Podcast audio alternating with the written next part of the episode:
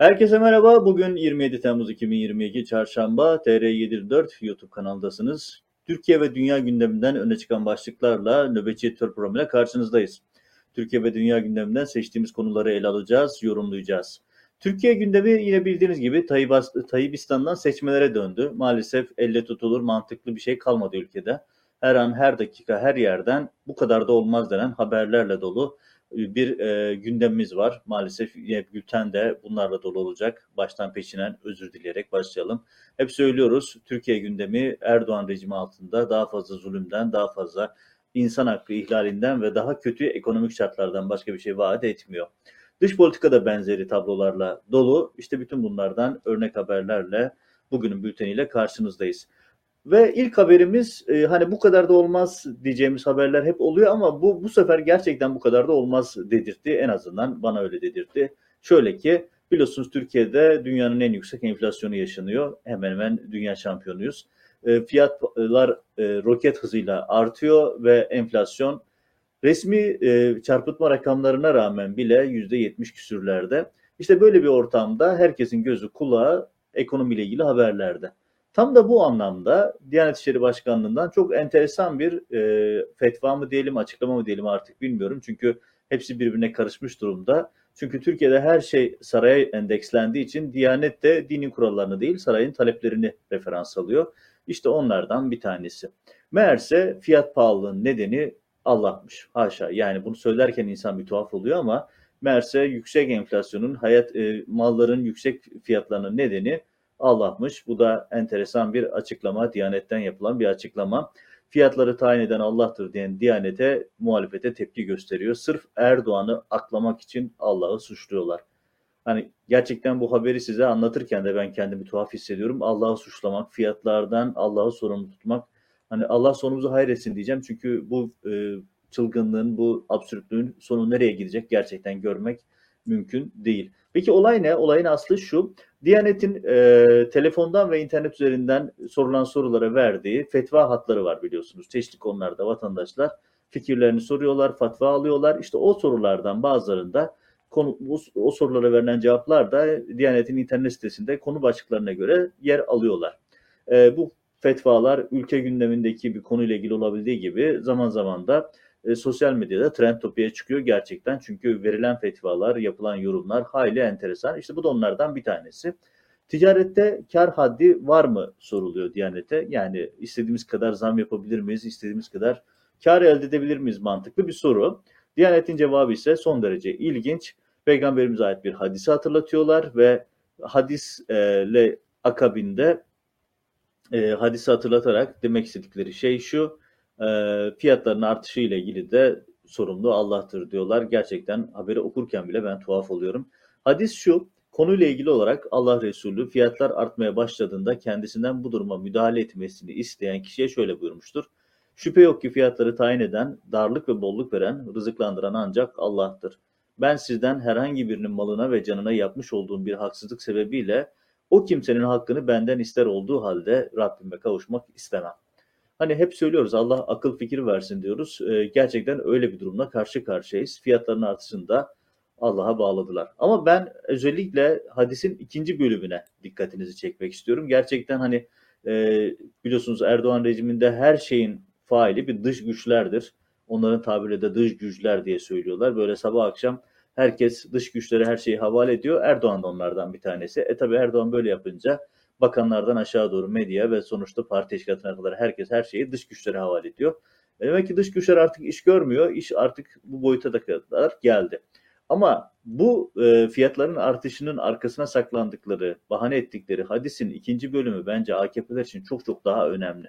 Çünkü diyor ki Allah Resulü, ben sizden herhangi birinin malına ve canına yapmış olduğum bir haksızlık sebebiyle Rabbime kavuşmak istemem diyor. Düşünün. Yani bugünlerde Türkiye'de yağma resmi devlet politikası.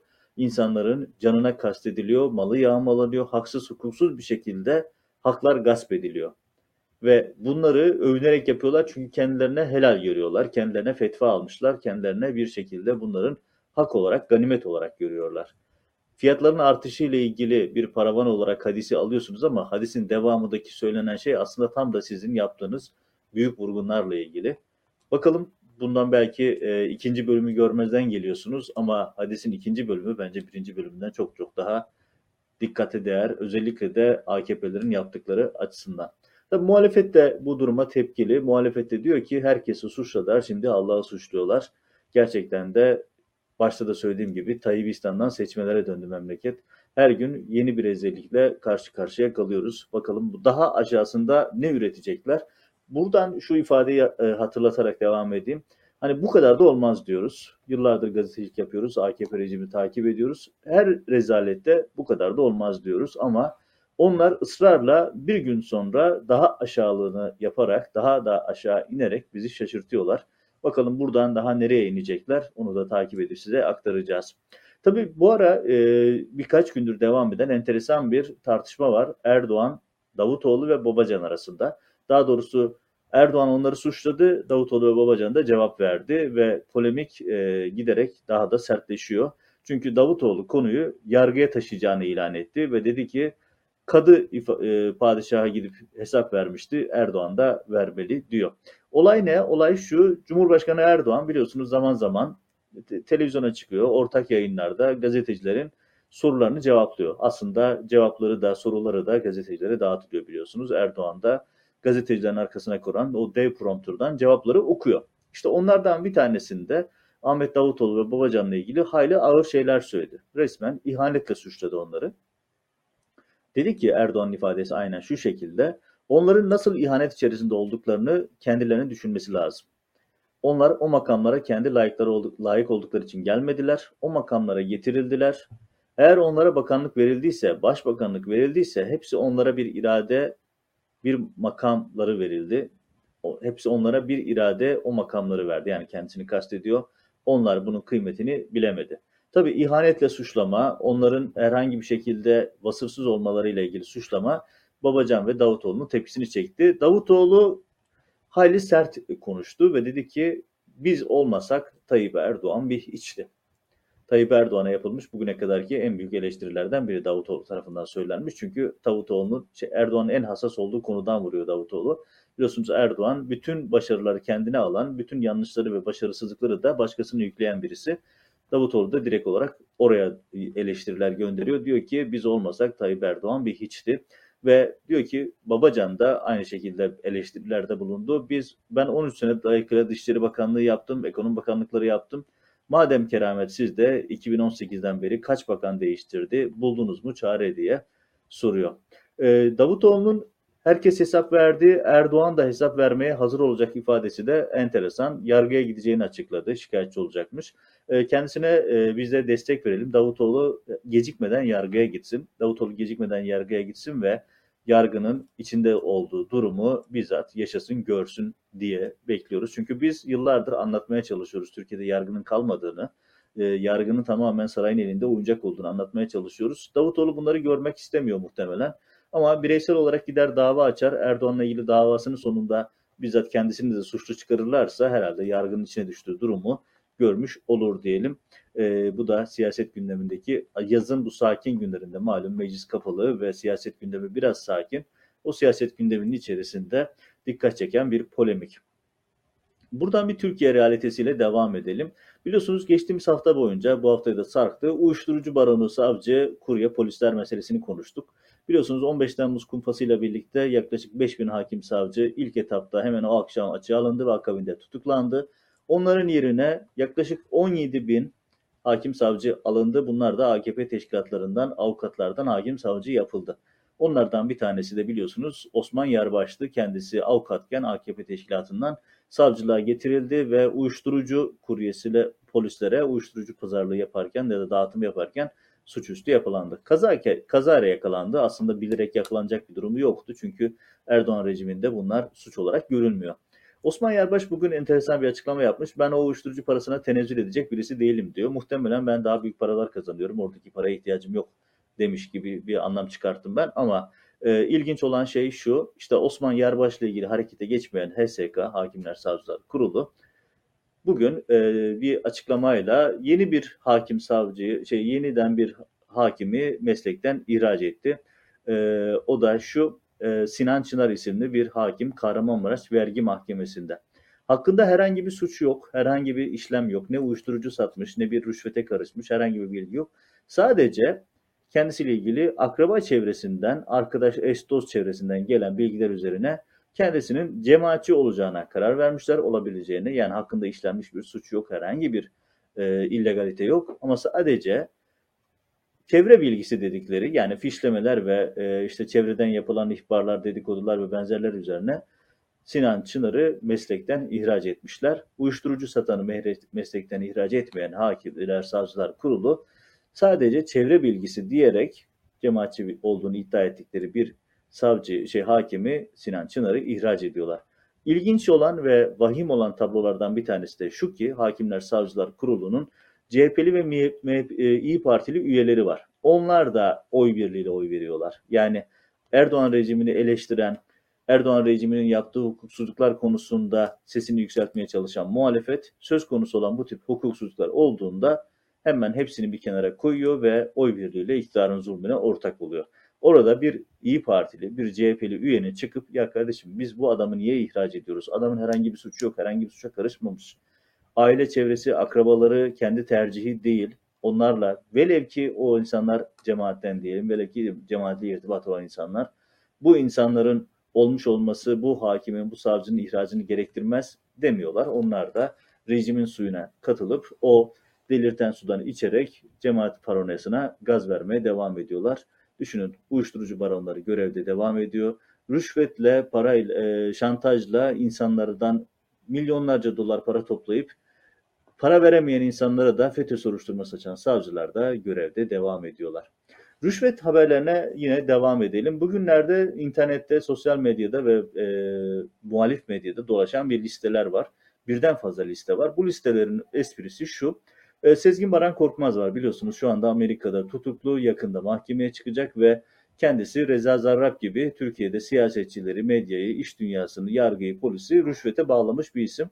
Hatta birçok yönüyle Reza Zarrab'dan daha çok rüşvet dağıtmış bir isim olarak görülüyor. İşte ona ait olduğu iddia edilen bir liste var. Daha doğrusu 8 sayfalık bir liste var.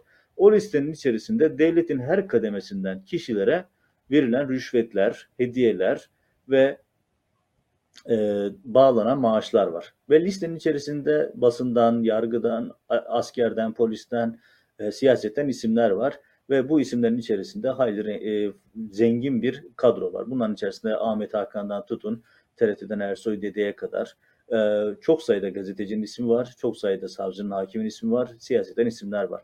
Liste doğru mu? Bunu henüz teyit etmek mümkün değil ama olaylara baktığımız zaman listenin doğru olduğu konusunda bir fikir edinebiliyoruz. Artı listede ismi geçen isimlerden mesela gazeteci meslektaşımız aynı zamanda siyasetçi Ahmet Şık e, e, konuyla ilgili bir açıklama yaptı. Gazetecilik ilişkileri çerçevesinde görüştüğünü söylüyor.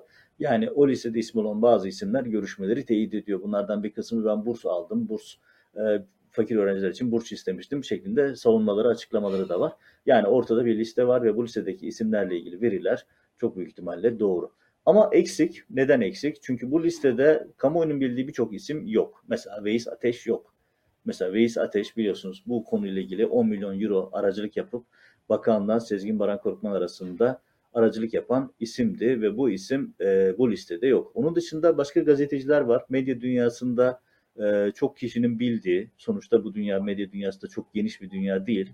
Hani bir tabirle 40 kişiyiz birbirimizi biliriz denen bir ifade vardı. Onun gibi medya dünyasında Sezgin Baran Korkmaz'dan kendisine, çocuğuna, akrabalarına para alan gazeteciler olduğu da biliniyor ve bunların ismi de listede yok. Mesela bunun dışında Erdoğan'ın e, sarayında bulunan danışmanlarından ki biliyorsunuz Sedat Peker'in deşifresiyle saraydaki pezevenk affedersiniz e, bu şekilde e, ifade ediyorum ama böyle manşetlere çıktığı için e, Sedat Peker böyle açıkladığı için e, böyle e, ifade etmem gerekiyor. E, kendisi Sezgin Baran Korkmaz'ın yalısında ofisi vardı. Ona Sezgin Baran Korkmaz'ın kendisine verdiği arabayı kullanıyordu. Mesela bu isimler de listede yok. Yani net olan şey şu, e, bu liste kuvvetle muhtemel doğru ama önemli tarafı şu, bu liste eksik. Çok daha fazla isme Sezgin Baran Korkmaz'ın para dağıttığı, rüşvet verdiği, özellikle de yüksek yargıda, yargıda rüşvet verdiği isimler var. Bütün gazetecilerin az çok duyduğu, bildiği isimler ki bunlardan bir kısmı biliyorsunuz şu anda yüksek yargıdalar. E, makamlarında dolar dolu çantaları satın dolar dolu çantaları teslim aldıkları da biliniyor. En temel noktası da şu. Bunu nereden biliyoruz? Çünkü Sezgin Baran Korkmaz bunları kaydetmiş ve dahası daha tutuklanmadan önce sağda solda kimlere ne rüşvet verdiğini anlatıp bunları kaydettiğini söyleyen bir isimdi Sezgin Baran Korkmaz. Dolayısıyla birçok isimle ilgili daha fazla ismi biz önümüzdeki dönemde kuvvetle muhtemel göreceğiz gözüküyor. Evet yani Türkiye realitesi düşünün. Amerika'dan kara para aklayıp e, oradaki paraları Türkiye'ye kaçıran bizzat Erdoğan tarafından el üstünde tutulan Erdoğan'ın yakın kadrosu tarafından e, saygıdeğer iş adamı Robin Hood olarak lanse edilen Erdoğan medyasında manşetlerden inmeyen isim e, her türlü illegalitenin yanında Erdoğan ve çevresindeki herkesi rüşvete bağlamış. Tıpkı Reza Zarrab gibi. Bakalım Erdoğan ve çevresini rüşvete bağlayan başka kimleri göreceğiz? Çünkü Reza Zarrab'ın meşhur bir ifadesi vardı biliyorsunuz. Rüşvete meyilli herkesin bir fiyatı vardır diye. Bütün bunlardan görüyoruz ki Erdoğan ve çevresindeki birçok kişinin bir fiyatı var ve rüşvetlerini alıyorlar. Bir kere alanda birden fazla da alıyordur. Ee, bunun örneklerini biz fazlasıyla görüyoruz. E, gündeme devam edeceğim ama biraz e, soluklanalım, e, biraz sizi dinlendireyim. Şimdi size bir görüntü aktaracağım. Bir görüntü, haberlere yansıyan bir görüntü. Tam olarak Erdoğan rejiminin özeti. Fatsa'dan bir görüntü. Jandarmanın tavrı, oradaki vatandaşa yönelik yaklaşımları, Türkiye'de basın özgürlüğü yok şeklindeki ifadesi düşünün. Oradaki alt seviye, alt rütbeli bir jandarmanın tavrı ve orada devletin kim olduğunu ben size gösteririm diyen bir tavır. Evet, İçişleri Bakanı Süleyman Soylu'nun böyle olduğu, Erdoğan'ın böyle bir yönettiği Türkiye'de her şeyin iki dudağın arasında olduğu bir Türkiye'de devlette orada bir jandarmanın iki dudağının arasında. Buyurun izleyelim ve Türkiye realitesini bir de görüntülü olarak görelim.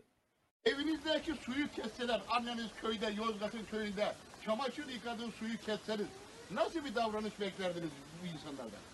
Hele bir de mahsus zamanımızda. Mahsurumuz gelecek. Bir dakika. Şimdi şöyle bir durum var. Ben anlatayım. Evet. Ben mahkeme kararı infazını gerçekleştirmek zorundayım. Sen gerçekleştireceksen bizi yırtacaksın.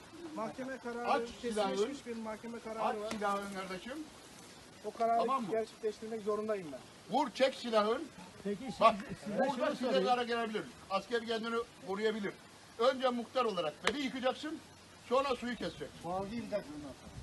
Bu halkı da yıkacaksın. 40 sene Bunu önceki ya-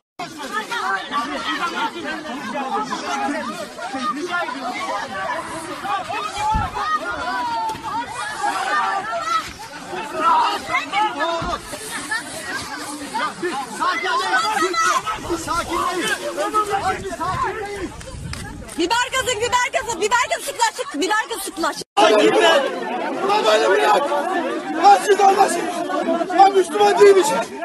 Müslüman olmalıyız! Azim benim burası Yol kullanacağım video çekmeyin. Bakın beyefendi video basın özgürlüğü var mı? Basın özgürlüğü var. Şurası şu anda yok. Nasıl yok? Tamam şu anda yok. Kanun nedir Şu bunun anda için? şu anda adam video Bununla çekmeyin. ilgili kanun Tamam, nedir? Video çekmeyin. Kanunu aşağıda gösteririm size. Evet, kanun yok. Ben size devleti gösteririm diyor. Kanunu size gösteririm diyor. E tabi Süleyman Soylu'nun İçişleri Bakanı olup bütün illegal faaliyetlerin merkezinde olduğu bir Türkiye'de, Jandarma Genel Komutanlığı'nın bütün bu faaliyetlerin içinde olduğu bir ülkede Erdoğan'ın e, her şeyin iki dudağı arasında olduğu, her şeyin Erdoğan'ın iki dudağı arasında olduğu bir Türkiye'de işte gördüğünüz gibi kanun, devlet, nizamda oradaki bir jandarma oluyor. Ezip geçiyorlar ve bunu görüntülemeye çalışan gazetecilere de zor kullanıyorlar. İşte bir Türkiye realitesi, Türkiye'yi getirdikleri yer. Gündeme tekrar dönelim. Ankara'da enteresan bir telekulak e, paniği var. Şöyle bir telekulak. E, biliyorsunuz e, Erdoğan rejiminde telefon dinlemeler, tapeler son derece rutine döndü ama bir şey daha var. Bu sefer şikayetçi olanlar AKP'liler. İlginç bir şekilde AKP'liler. Şöyle ki e, biliyorsunuz CHP lideri Kılıçdaroğlu bir süredir iktidardan rol çalıyor. Özellikle e, kreditor kurumlarının e, kreditor bursları ile ilgili pardon kredi e, yurtlar kurum bursları ile ilgili ve akabinde birçok konuyla ilgili açıklamalar yapıyor ve Erdoğan, Erdoğan bunlarla ilgili adım atmak zorunda kalıyordu. İşte onlardan bir tanesi daha gerçekleşti. CHP lideri Kılıçdaroğlu çıktı, akşam buluşacağız dedi. 22'ye işaret etti ve akabinden dedi ki otomotivlerde ÖTV indirimiyle ilgili bir e, vaatte bulundu. Araba almayın, biz iktidara geldiğimizde ikinci el arabaları e, sıfır fiyatına şey sıfır fiyatına ikinci el araba alacaksınız gibi bir e, izahatta bulundu. Yani ÖTV'nin kaldırılmasıyla alakalı matematiksel rakamlara, detaylara gerek yok. Orada önemli olan şey şuydu. ÖTV indirimi vaadinde bulundu ve aynı gün gece yarısı resmi gazetede Erdoğan'ın ÖTV matrahlarını alt üst sınırını 3 kata kadar arttırma veya sıfıra indirme yetkisi verildi. Tabii bu ortaya çıkınca, bu yetki çıkınca AKP içerisinde şöyle bir tartışma başladı. Acaba bizim içimizde telekulak mı var ya da bizim içimizde CHP'nin ajanları mı var? Çünkü biz bu çalışmayı yapıyorken CHP lideri ansızın gece 12'yi işaret etti. Biz resmi gazeteyi hazırlarken CHP lideri bu vaatte bulundu. Ve dolayısıyla Erdoğan CHP liderinin vaadini yerine getirmiş olduğu gibi eleştiriler var ve panik, tedirginlik artmış durumda. Çünkü birçok noktada şöyle bir realite var. İktidarın gitmekte olduğunu gören bürokrasi hemen pozisyon alıyor ve yeni iktidara yönelik bir hazırlık yapıyor. İşte acaba bizim içimizde de AKP Genel Merkezi'nde ya da Cumhurbaşkanlığında muhalefete bilgi aktaran, buradaki görüşmeleri kaydedip onlara aktaran birileri var mı? Paniği, endişesi hayli büyük. Bu ciddi bir endişe. Hani bu dışarıdan birilerinin orayı dinlemesi şeklinde değil, daha çok kendi içerisinde, kendi bürokratlar içerisinde yapılan bir işlem olduğu düşünülüyor ve bu endişe giderek yayılıyor. Tabii AKP içerisinde bu paniği arttırıyor çünkü birçok illegal faaliyet e, bu şekilde muhalefete ya da yarın bir gün yargıya intikal ettirmek üzerine bir yerlerde arşivleniyor mu endişesi hayli büyük. E, CHP'liler ise enteresan bir açıklama yaptılar. Dediler ki bizim kaynağımız Cumhurbaşkanlığından, bürokrasiden, Cumhurbaşkanlığı bürokrasisinden geliyor diyorlar. Ve artı bürokrasinin her kademesinden bize bilgi akıyor diyorlar. Bu da dikkat çekici bir e, polemik, tartışma AKP cephesinde ciddi bir endişe var. Bizim içimizdeki insanlar içimizdeki bilgileri, belgeleri muhalefete mi aktarıyor ya da yarın bir gün yargıya intikal ettirmek için, yarın bir gün kullanmak için bir yerlerde stokluyorlar mı endişesi AKP içerisinde ciddi bir paniği de oluşturmuş vaziyette. E, dış politikaya bir geçiş yapalım. Aslında dış politika, iç politika karışık bir konu. Şöyle ki Erdoğan biliyorsunuz Mayıs ayının sonunda yanlış hatırlamıyorsam 23 Mayıs'ta söylemişti bunu. E, ansızın işte akşamdan sabaha biz her an bir Suriye operasyonuna girişeceğiz ve orada sözde terörün kaynağını yerinde kurutacağız şeklinde bir açıklama yaptı. Bu açıklamayı yaptıktan sonra Amerika hayır yapamazsınız dedi. Rusya hayır yapamazsınız dedi. En son İran'daki, Tahran'daki zirvede İran'da açıktan yapamazsınız demişti.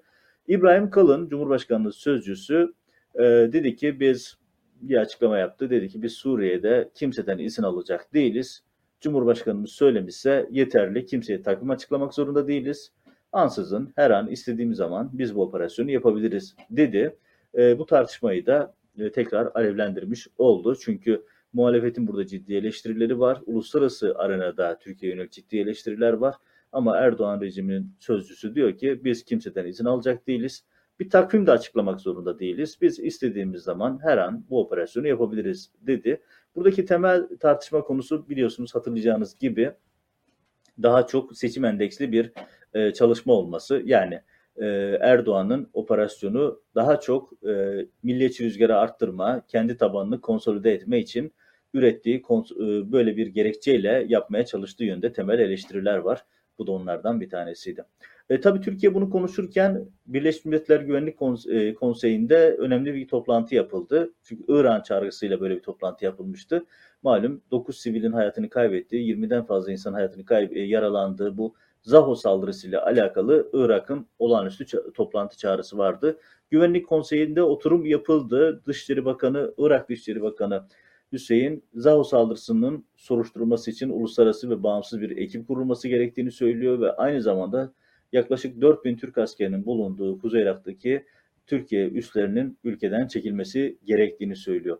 Ee, Irak Dışişleri Bakanı Fuat Hüseyin e, Zaho'daki saldırıyla ilgili elimizde somut veriler olduğunu söylüyor. Ellerinde somut veriler olduğunu söylüyor. Saldırıya uğrayan yerde elde edilen maddi delillerin saldırının Türkiye tarafından yapıldığını gösterdiğini, ispatladığını söylüyor. Ki ellerinde 155 milimetrelik top mermilerinin kullanıldığına dair deliller olduğunu söylüyor ki bu da e, şu açıdan önemli. Türkiye'nin e, Şırnak'ta konuştuğu 23. tümende 155'lik e, fırtına obüsleri var ve daha önce bu e, Kuzey Irak'taki kamplara yönelik bombalamalarda kullanılan bir e, araçtı. Eğer bu delil ellerinde varsa ve Türkiye yapımı parçalar bulunmuşsa e, bu Türkiye'nin uluslararası arada başını ağrıtacak denebilir. Bu Türkiye için sıkıntı olacak denebilir. E, Dışişleri Bakanlığı'ndan bir açıklama var. Bu ara e, Kuzey Irak hareketli biliyorsunuz. Musul'daki Türkiye Başkonsolosluğu da silahlı saldırıya uğradı. Saldırıda can kaybı yok e, ama görüntülerde yaklaşık yayınlanan görüntülerde e, ağır bir saldırı olduğu gözüküyor. Yoğun bir e, atış yapıldığı da gözüküyor ve Türkiye Dışişleri Bakanlığı diyor ki Musul konsolosluğunuza yapılan saldırıyı en sert şekilde kınıyor. Sorunların bir an önce adalet önüne çıkarılmasını bekliyoruz diye bir çağrısı da bulunuyor. Evet, buradan tekrar iç politikaya dönelim. Ee, Erdoğan'ın vaatlerine gelelim. Erdoğan biliyorsunuz her zaman söylüyor. Ben ücretsiz, herkesin eşit şartlarda üniversite okuyabileceği bir düzeni kuracağım diyor. Buna vaatlerde bulunuyordu. Başbakan olmadan önce vaatlerde bulunuyordu. 20 yılı geçirdi. Bu vaadi henüz gerçekleştirmedi. Önünde bir engel olup olmadığını henüz bilmiyoruz. Ee, istediği her şeyi yapabilen Erdoğan bu vaadini yerine getirmedi. Bugün ise tam tersini yaptı. Resmi gazetede yayınlanan yeni bir e, yönergeyle üniversite harçlarına yüzde 36 zam geldi. Hani bırakın harçları kaldırmayı, üniversitenin bedava olmasını Erdoğan binlerce üniversite öğrencisinin hayatını doğrudan etkileyecek bir hareketle üniversite harçlarına yüzde 36 zam yaptı. Evet bu da enteresan, dikkat çekici bir haber daha. Bu noktada kısa bir video izledim. Bültenin diğer sonra diğer videosu, diğer haberi tam da bu konuyla alakalı. Ee, kısa videoda Meksika sınırından Amerika'ya geçmeye çalışan Türklerin sosyal medyada, TikTok'ta, Instagram'daki görüntüleri var. Yönetmen arkadaştan rica edeyim o görüntüyü versin. Üzerine daha sonra haberimize devam edeceğiz.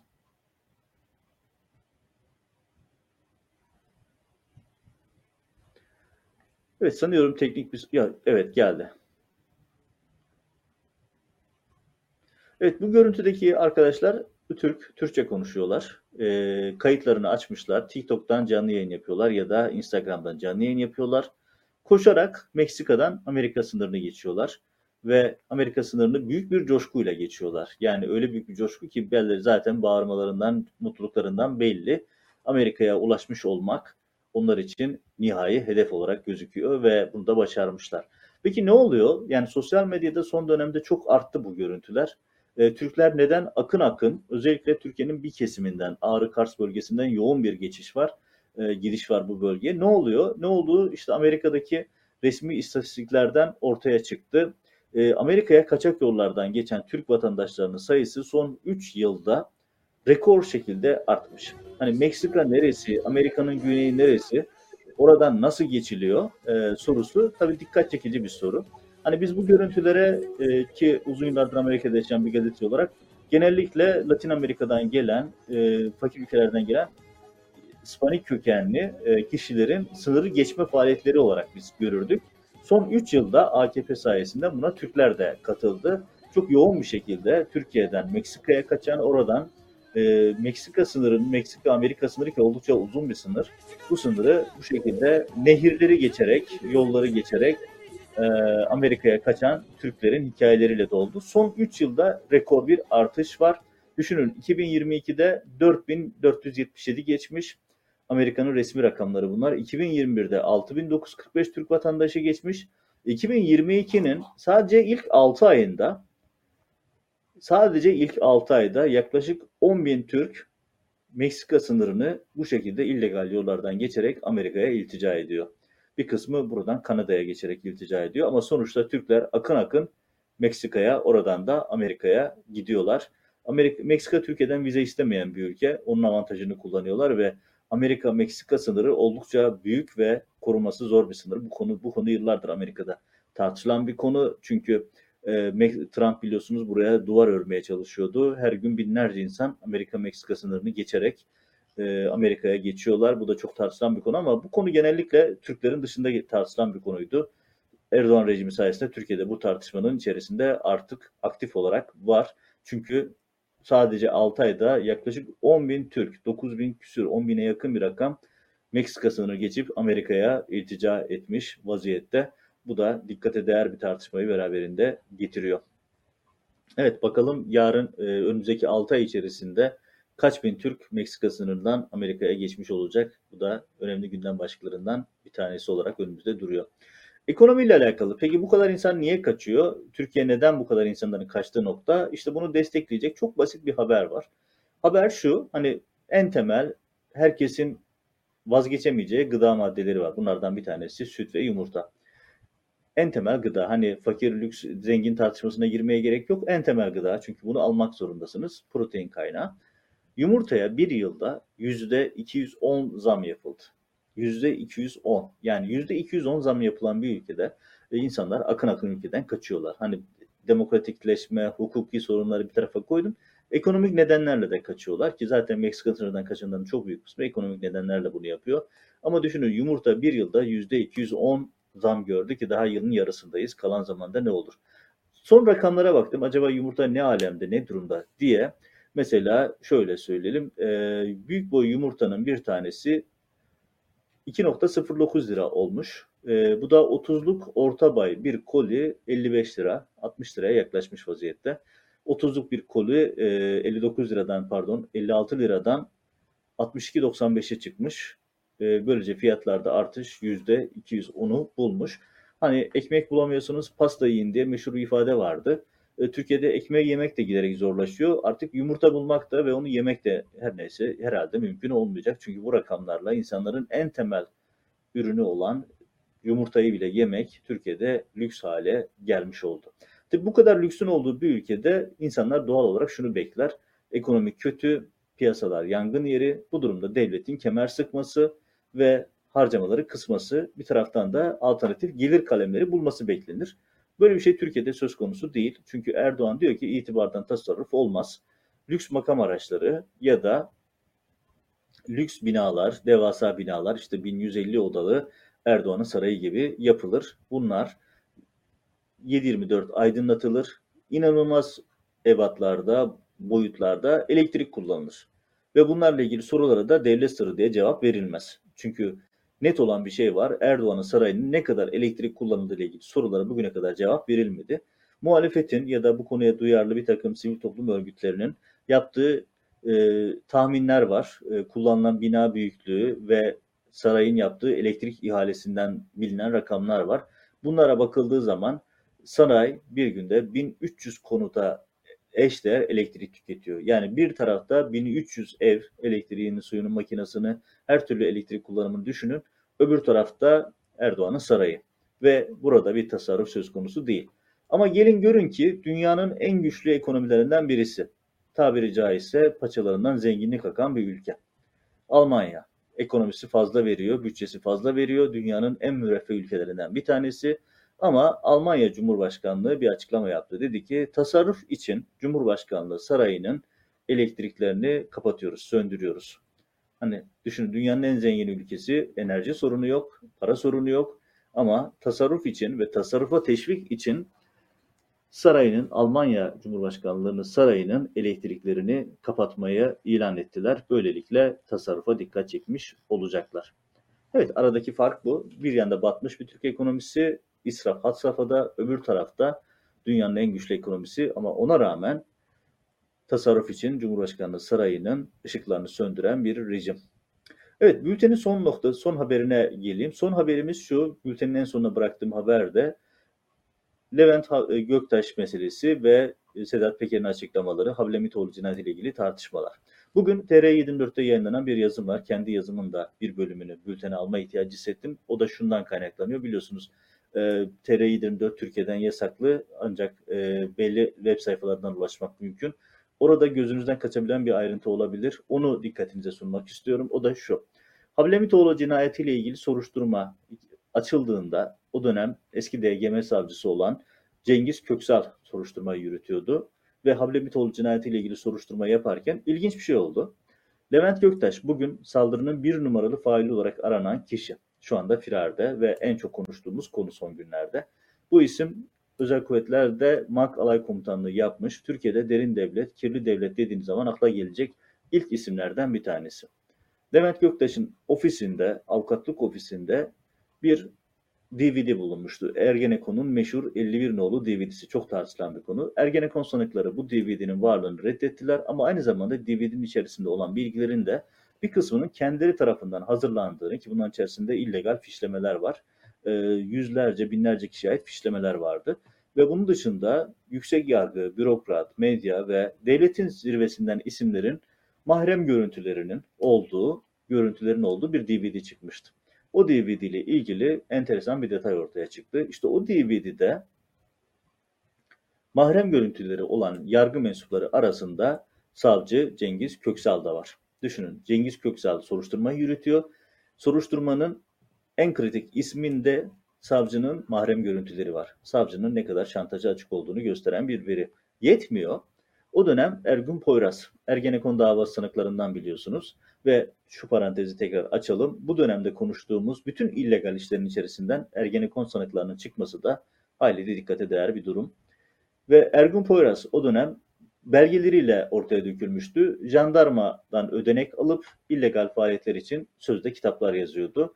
Onun imzasıyla yayınlanıyordu kitaplar. O kitaplardan bir tanesinde de savcı Köksal, Cengiz Köksal'la ilgili hayli ağır iddialar vardı. Ve savcı Cengiz Köksal o dönem gitti, dosyayı iade etti. Bu Türkiye'de çok rastlanan bir durum değil. Çünkü normalde savcı dosyayı iade etmez. Savcıya başsavcı dosyayı görevlendirir. Savcı da o soruşturmayı başsavcı adına yapar. Ama savcı gitti, soruşturmayı iade etti. Başka savcılara devredildi. Başka savcılar da Havlemitoğlu soruşturmasını bugüne kadar gereği gibi yürütmek istemediler. Çünkü ateşten bir gömlek eline alamadı kimse, üzerine giyemedi. Çünkü soruşturma derinleştirildiği zaman soruşturmanın ucu bir takım insanlara çıkıyor ve o insanlar savcılarla, bürokratlarla ilgili şantaj malzemelerini ellerinde tutan isimler. Evet çok önemli bir detay. E, bu detayı bugün TR24 yazımda detaylarıyla, belgeleriyle, tarihleriyle anlattım. Düşünün soruşturmanın neden yarım bırakıldığını, neden doğru düzgün ilerlemediğini gösteren önemli bir veri. Soruşturmanın savcısı ile ilgili şantaj kasetleri bir numaralı zanlının elinde.